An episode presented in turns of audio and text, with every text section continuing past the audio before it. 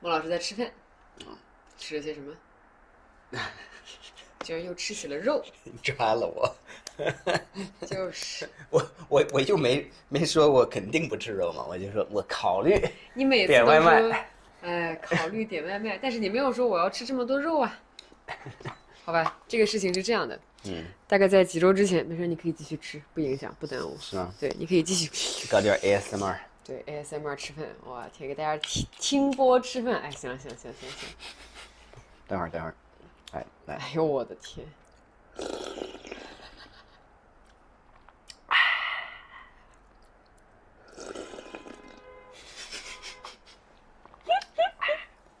你可真行，这个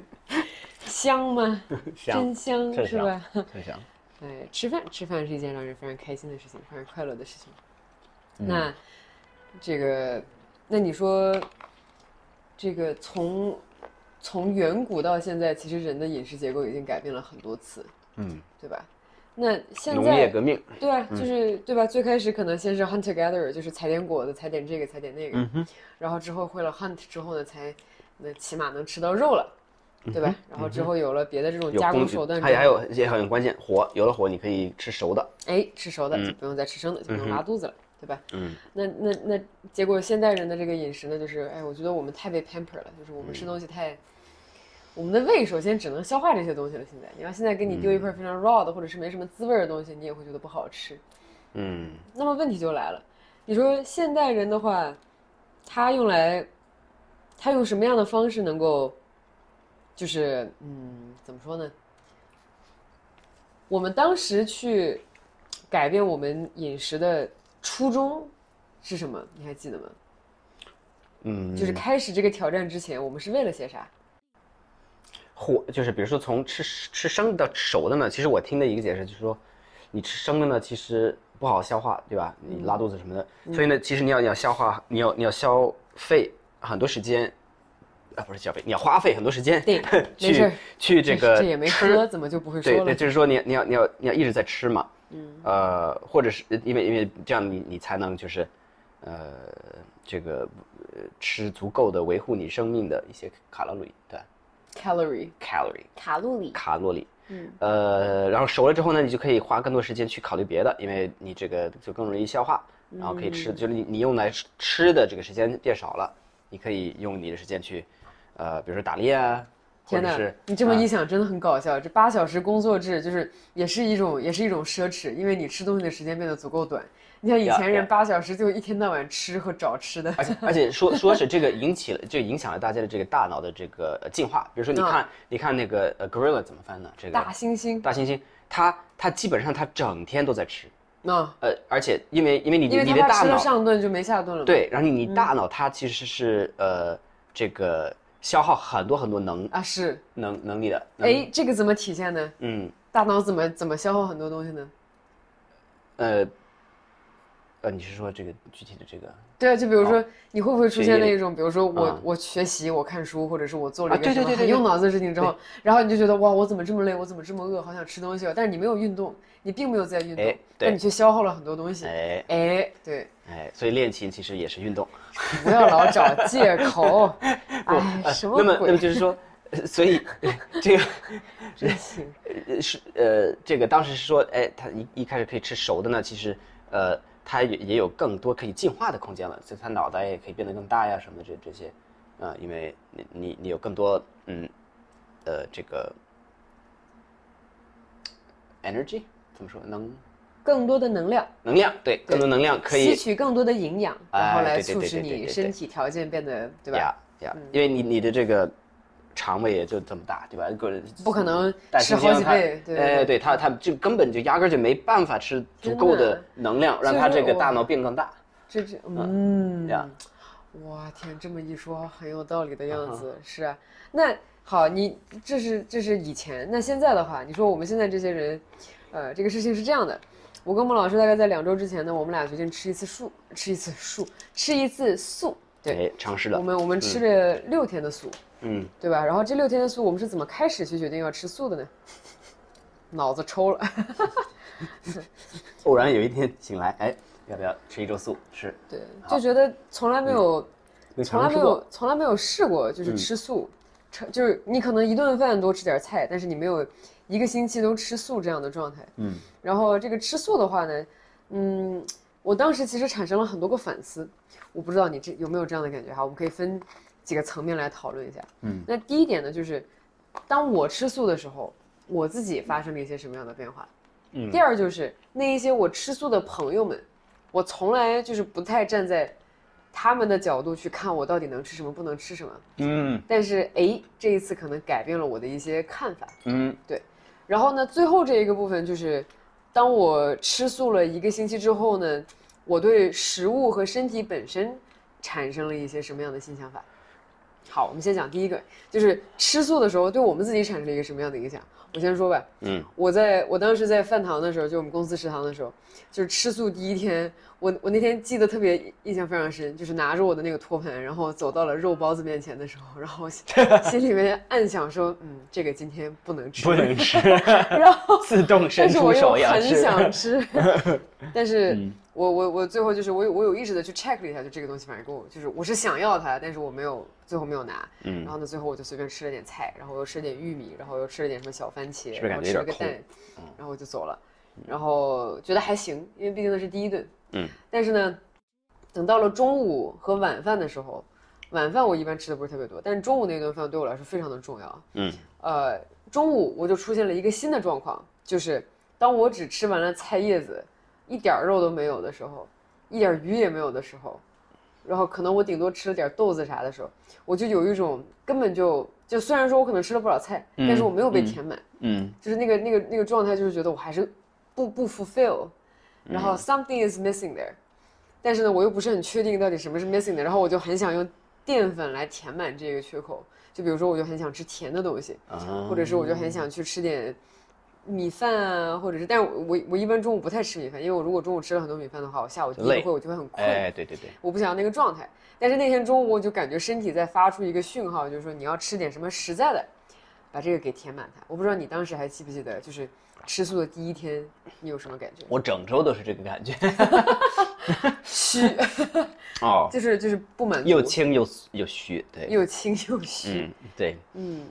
但是你每天在点外卖的时候，或者是说在外面吃饭的时候，你会觉得哦，我吃不到那个，好难受啊，或者是其实也也也谈不上难受吧，但是就感觉好像嗯很微妙。对，头头头两天其实还好，嗯，但是后面就就发会发现自己在想肉，是的。啊，对就莫名其妙。到第三天的时候，我发现我我当时有一个印象非常深的地方，因为第三天公司吃面，嗯然后呢，周三的时候，就是那个我当时心里面都产生了一个想法，就是说那个面那个肉汤能不能算素嘛？能不能那肉我就不要，但那汤你还给我，就就有点这个滋味儿，就已经想说，我还是觉得就是需要一点有油水的那种感觉，然后想、嗯想多吃一点有肉味儿的东西，嗯，然后看这样的话会不会改变自己。然后就是因为那一周必须只能吃素，所以我在每天吃饭的时候就会有意识的去。就是去看哦，这个能吃，这个不能吃，这个能吃.然后你反倒就会变得更想吃肉。我的感觉就是这样的，起码那个星期，你有这样的感觉吗？类似。你到周中的时候，你已经真的是不行了嘛？要不是我天天给你打卡，你说你是不是就破戒了啊？是不是？哎，啊还好啦，还好了。因为其实呃，也跟观众朋友们说，我我们其实没有听众呃哦对听众啊、没有在看是吧？对啊，这个自动的台上的这个这个加台词戏加戏，呃说什么来着？哦，对我们其实没有没有像 vegan 啊或者是非常严，我们是 octo 是蛋奶素哎对对对对对，就是有蛋有奶。哎所以早上如果没蛋没奶的话，我就崩溃了。就是就是早上那两个鸡蛋其实完全是救了我。这一周，对对，嗯，但后面很难受，就有一有有这么几几次，比如说出去吃，嗯。呃，那一周呢刚好是那印度的那个节日 Diwali，嗯，然后有一帮朋友请我们这个出去酒吧里，呃这个喝点酒，吃点东西，然后点肉哎对，一一整桌子呢，他点就点了一下这个大家可以分享的一个一大盘儿呢，就各种印度菜，然后一看发现，哎呀，哎呀，就一个素的都没有，什么也不能吃很难吃。你要不喝点汤，来点米饭。而且也我也没想到，印度菜其实平时会有比较多的这个素的选项。嗯，呃，这因为其他的几次点外卖呢，还还点了这个 印度外卖，因为他们呃那个 thali 就是一个一个定时，嗯，呃那个印度餐都会有一个素素食的一个选项嘛，对套餐，所以这个点的比较多。是，但是那天就刚好没有，特别难受。对，所以非常共情咱们这个吃素的朋友们。对啊，其实就是这个刚好就接到了我们第二点，就是说共情吃素的这些朋友们，嗯，我们周围吃素的朋友好像现在慢慢的在变多，嗯嗯对吧？嗯就不是说很多很多人，但是呢，慢慢的时不时能冒出来各种原因这么几个各种各样的原因，嗯有的人呢可能是因为就是希望身体可以更好，然后呢就是用吃素的这个方式，希望就是比如说可能。这个之前吃的就是脂肪脂肪肝啊，或者是什么，就是太荤了，然后现在想想换一换，然后最后就变成大部分吃素，然后也坚持下来也非常好。然后有一些朋友们呢是因为环境问题，嗯然后呢他们又就决定最后吃素了。呃，然后这一些，因为他们是觉得就吃牛肉，牛肉本身就是养牛这个过程其实是非常耗费，呃，这个环境资源的，而且呢对这个。而且全世界二氧化碳排放量当中最大的一个竟然是牛的屁，所以就是因为这一个呢，其实也导致了很多，呃，造成了一些呃环境的压迫，所以很多朋友们就非常 consciously 的有意识的决定，我要我以后就吃素了，对吧？嗯然后可能有一些就是只是各大家素的各不相同，有的是纯素，有的是蛋奶素，然后有的人叫什么多边素，然后呢，有的人就是吃鱼再加上吃素，然后呢，就是都都不太一样吧。然后，但这些朋友呢，你知道吗？以前我没有完全吃素，我可能真的不太知道，原来就是在一桌饭上面真正纯素的那一些东西，其实并没有很多。所以我我现在终于理解那些吃素素食的朋友，就是过来跟我们一起吃饭到底有多崩溃了。就有的时候我们这一桌的菜，每一个菜里面可能都有一点荤，他们可能就吃不太了，就不像有一些那些需要完全吃素的朋友们，然后他们有的时候就会。就这一顿饭你吃饱了，然后人家一直在不停的吃土豆和米饭，你知道吗？这就，对，是不是觉得很很崩溃呢？啊如果你是那个吃素的朋友的话，你就会不会觉得我这帮人不我要绝交？所以说吃不到一块儿去，可能真的没有办法当朋友。所以非常珍惜那些在我周围还在积极吃素的朋友们，请你们一直要坚持下去。我向往你们，我会慢慢的向你们靠拢，但是你要让我全素，可能现在还不太行。嗯，嗯，我会尽可能多吃素。对对对，你周围吃素的朋友多吗？嗯，不算多吧，但是有几个吧。然后，其实我我比较能够，呃，怎么说，会会打动我的一个原因之一吧，就是这个这个环保问题，对吧？呃，我我也能理解这个就是共情动物的这个痛苦哈，但是，呃，就先先不说这个原因哈，可能更更能够打动我或者启发我想要做这个吃素的，嗯，动呃、一，个哎是这个环保问题，因为咱们可能都知道这个这个，比如说养养一头牛，嗯，这个对这个要喝多少水，吃多少哎草，养哎多少草坪，而且你知道它放屁有什么作用吗？二氧化碳。哎，它可厉害了，这 methane 比 CO2 还还要、这个、是哎，厉害多了。所以，所以我我之前也没想到这个问题哈，就是说这个这个养牛，养这些大的这个这个动物呢，是在全球变暖这方面起到什么样的这个坏坏影响？嗯，对，很严重的。对啊。所以说，但大家可能对这个事情了解的还并不是特别多。我觉得大家，尤其是在中国这种地方，在中国，嗯就是起码爸妈那一个年代，他们能吃上，就是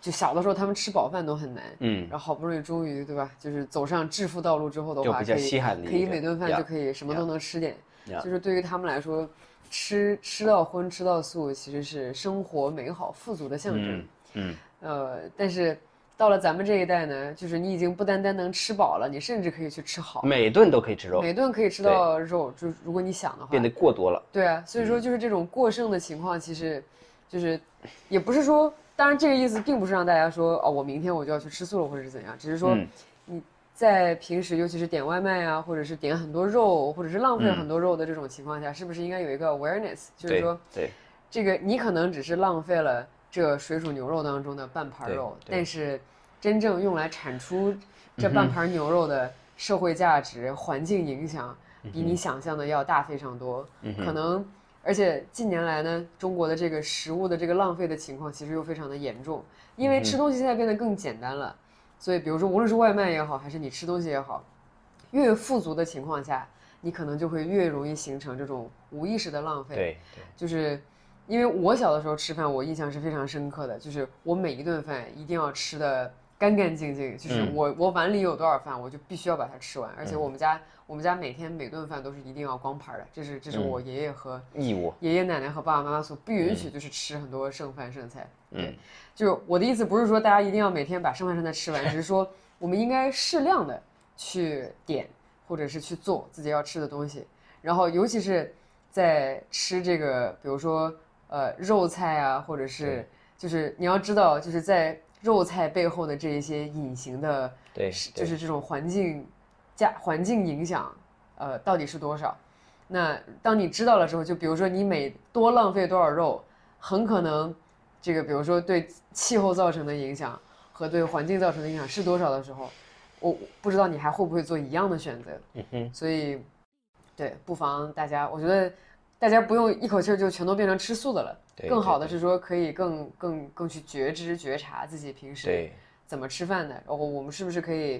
比如说一起去个饭堂吃饭，而嗯不是说我要点好多好多外卖，对吧？我们不要浪费。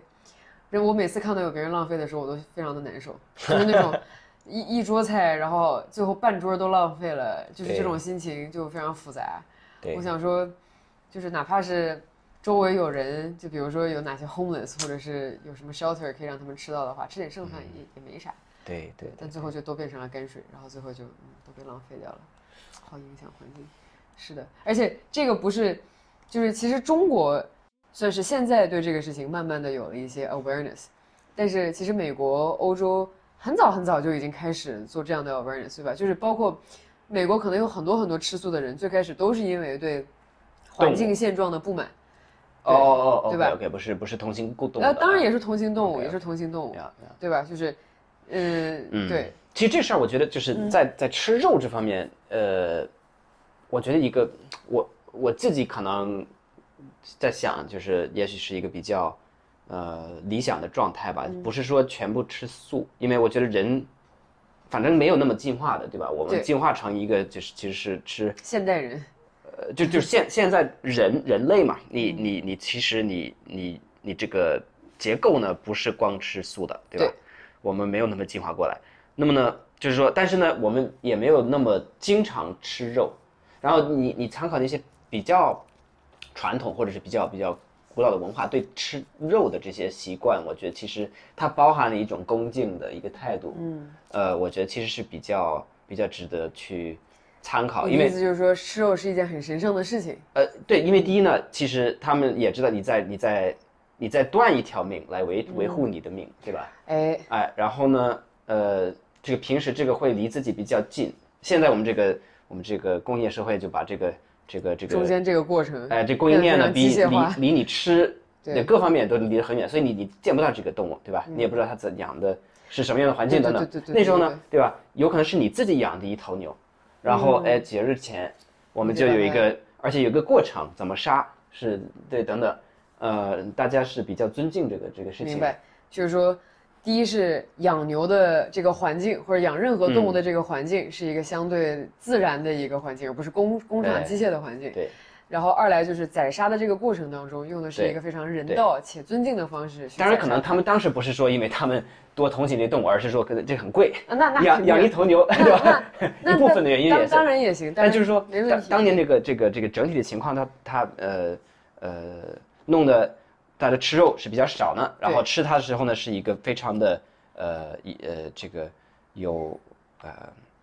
有礼仪的对。啊，嗯，就不像现在是每顿，因为你刚刚讲的这个，对对对，你刚刚讲的这个点没错，嗯。因为吃肉这个东西就是用一条生命去献祭另外一个生命，对就是你的 sacrifice 变成了我的身体强壮，哎，所以说咱咱就从咱咱就从人也作为自然的一部分嗯。来讲的话，这个这就是就是就是食物链对吗？这个其实你你你你用智慧去捕猎了这一条生物之后的话。你你多少要对这个事情是心存敬畏的，你要对嗯自然是心存敬畏的，嗯因为如果在没有机械化养殖的情况下的话，那那动物就是很难养啊，对对动物就跟它也是一条生命啊，你你也得从小到大这么长，然后又得身心健康，然后开心，然后吧？对对对然后最后好嘛，你大学毕业了，人家被你吃了，对，这对吧？这个就是就是要对每一条生命都存有敬畏之心。我不是反对吃肉，但是我觉得，就是说，我因为现在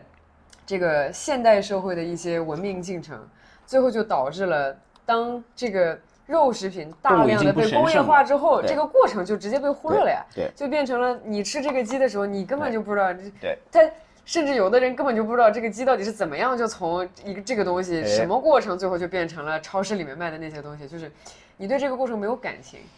然后这这不见得是一个好事情。嗯哼，就是作为自然当中的一份子的就比，比较难形成一种珍惜的状态。对，比较难形成珍惜。然而珍惜是非常重要的。嗯哼，对，就是我我之前见过一个德国的一个朋友，然后他是对这个事情也有所反思，然后他是那种平时吃素吃的也比较多哈，他一般不太不会吃非常多的荤，嗯，然后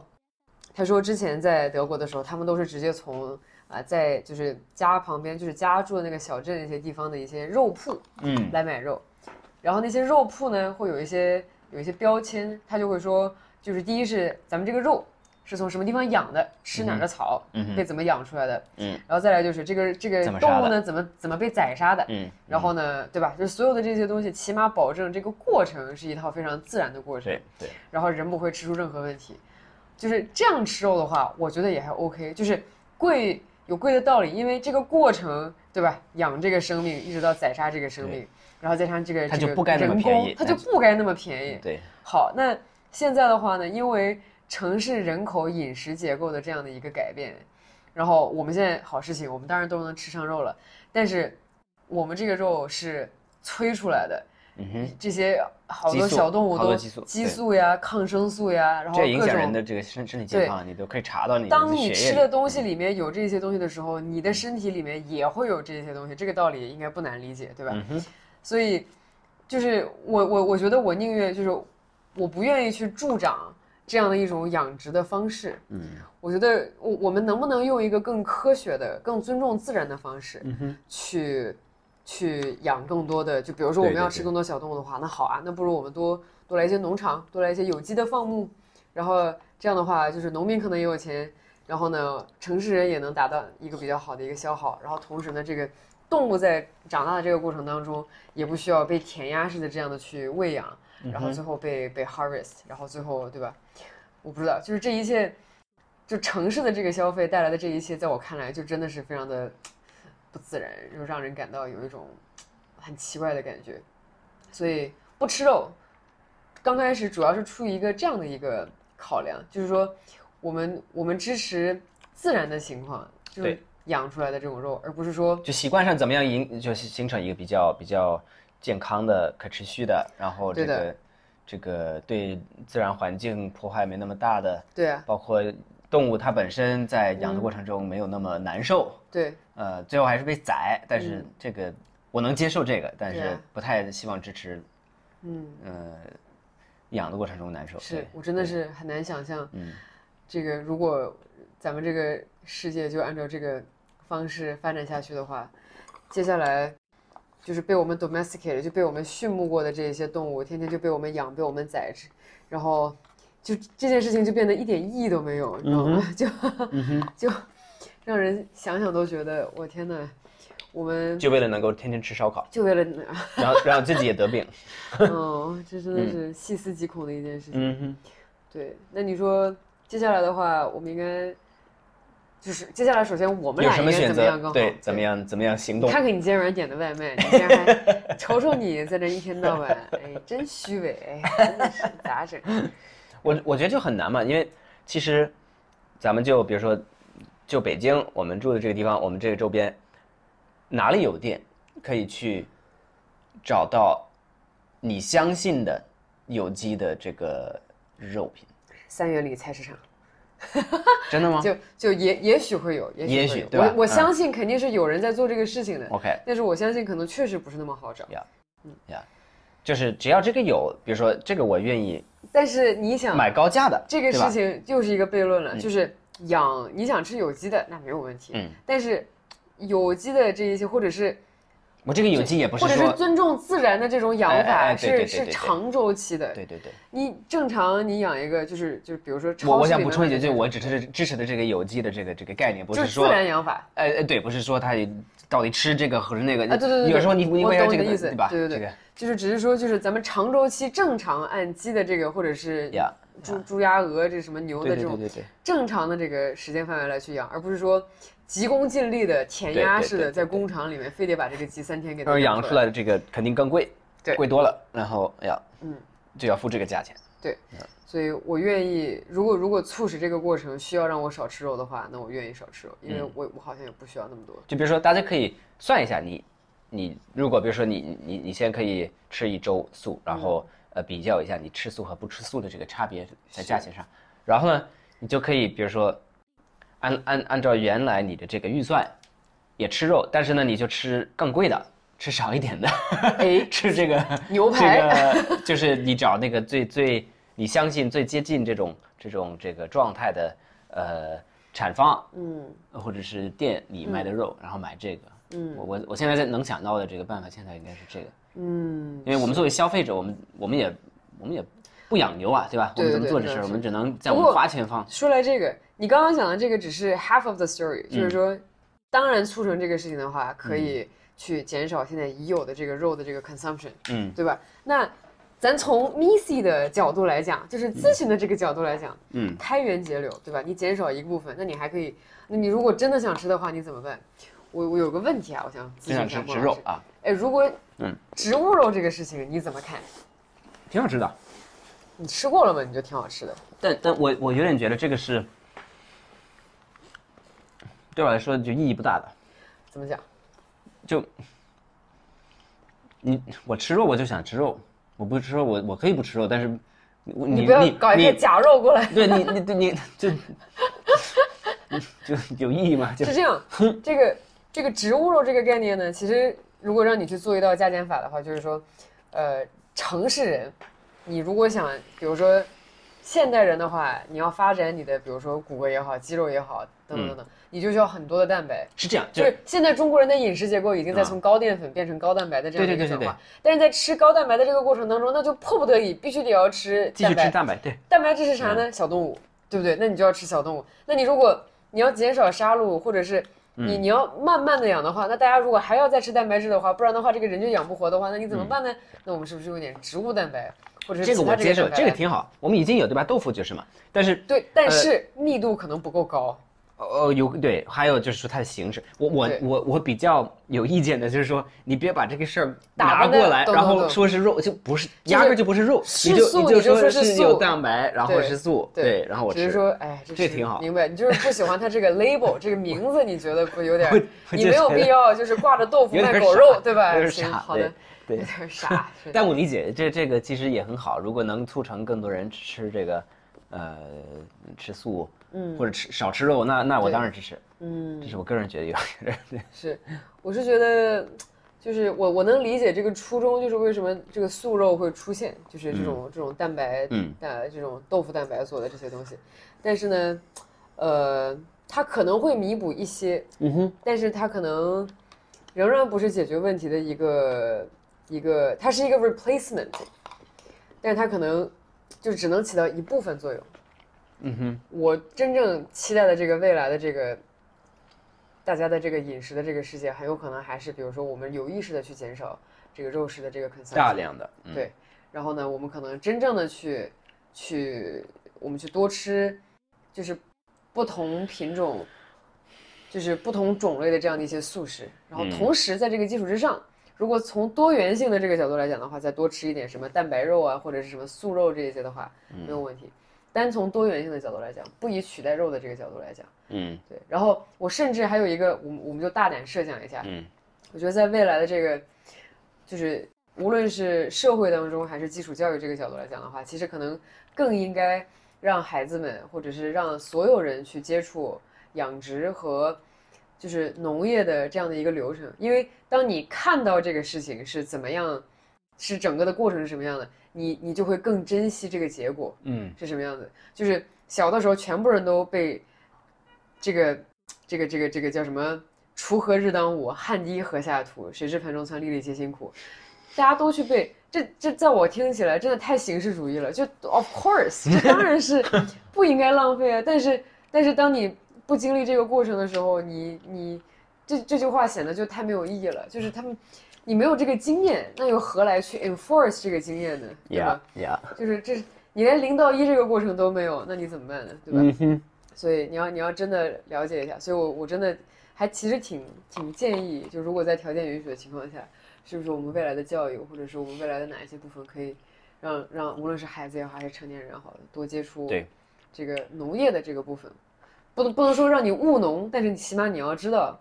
你小的时候生物书里面学那个光合作用是很消耗能量的一个过程，嗯，养养各种小动物都是很消耗能量的一个过程。对对对对，对，然而你不该期待天天吃肉。对啊，你就不该期待天天吃肉。嗯你这个就是你每天有一点，然后你每次吃肉的时候，你都应该心存感激，因为这是一个生命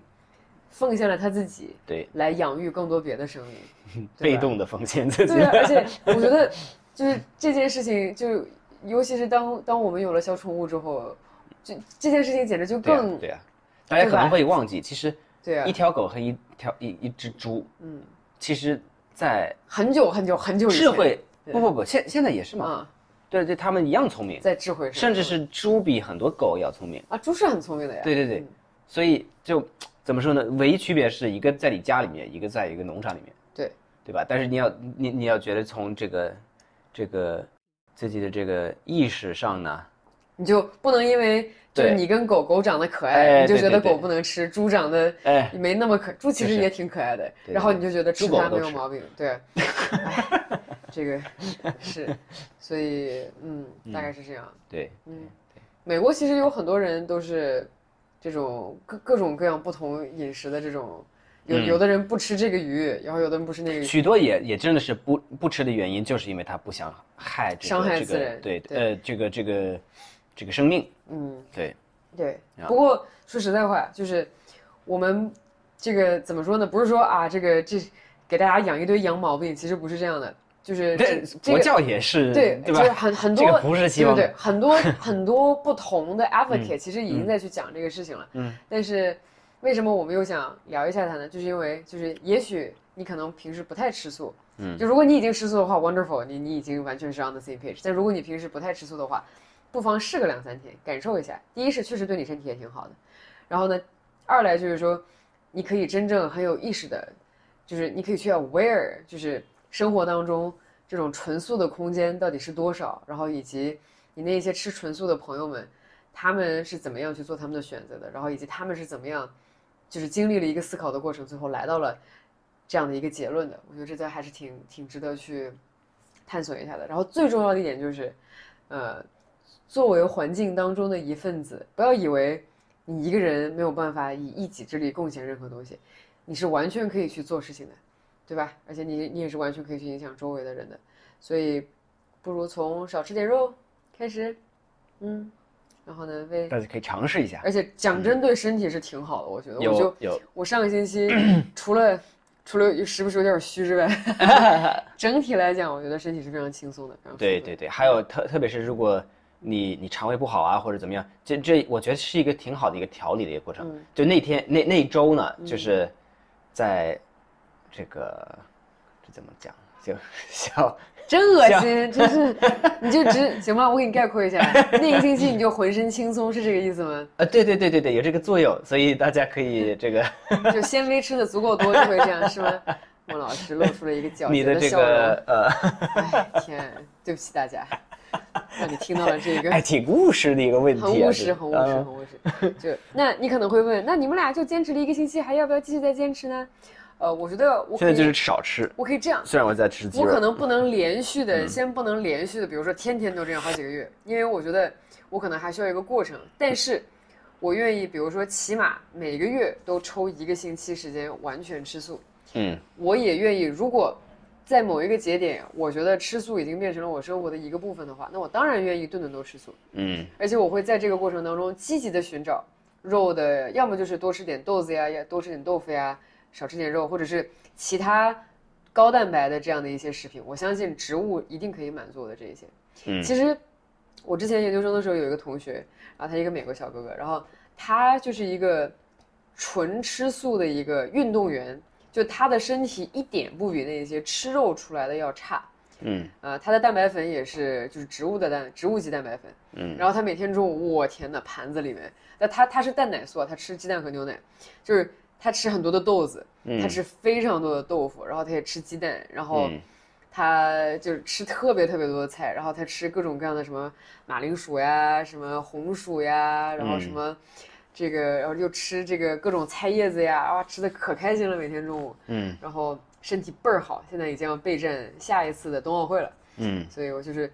他当时也跟我们讲了很多，就是就是当人吃素之后呢，就是你不要以为你就不能练身体了，这种都是假象，你是完全可以的。嗯哼，所以，就吃素的人也可以有非常好的这个身材哎，身材没错，肌肉能长哎肌肉，能长肌肉，这是没有问题的。呃，然后你也可能会更 lean，这个都没有问题。嗯所以我我我会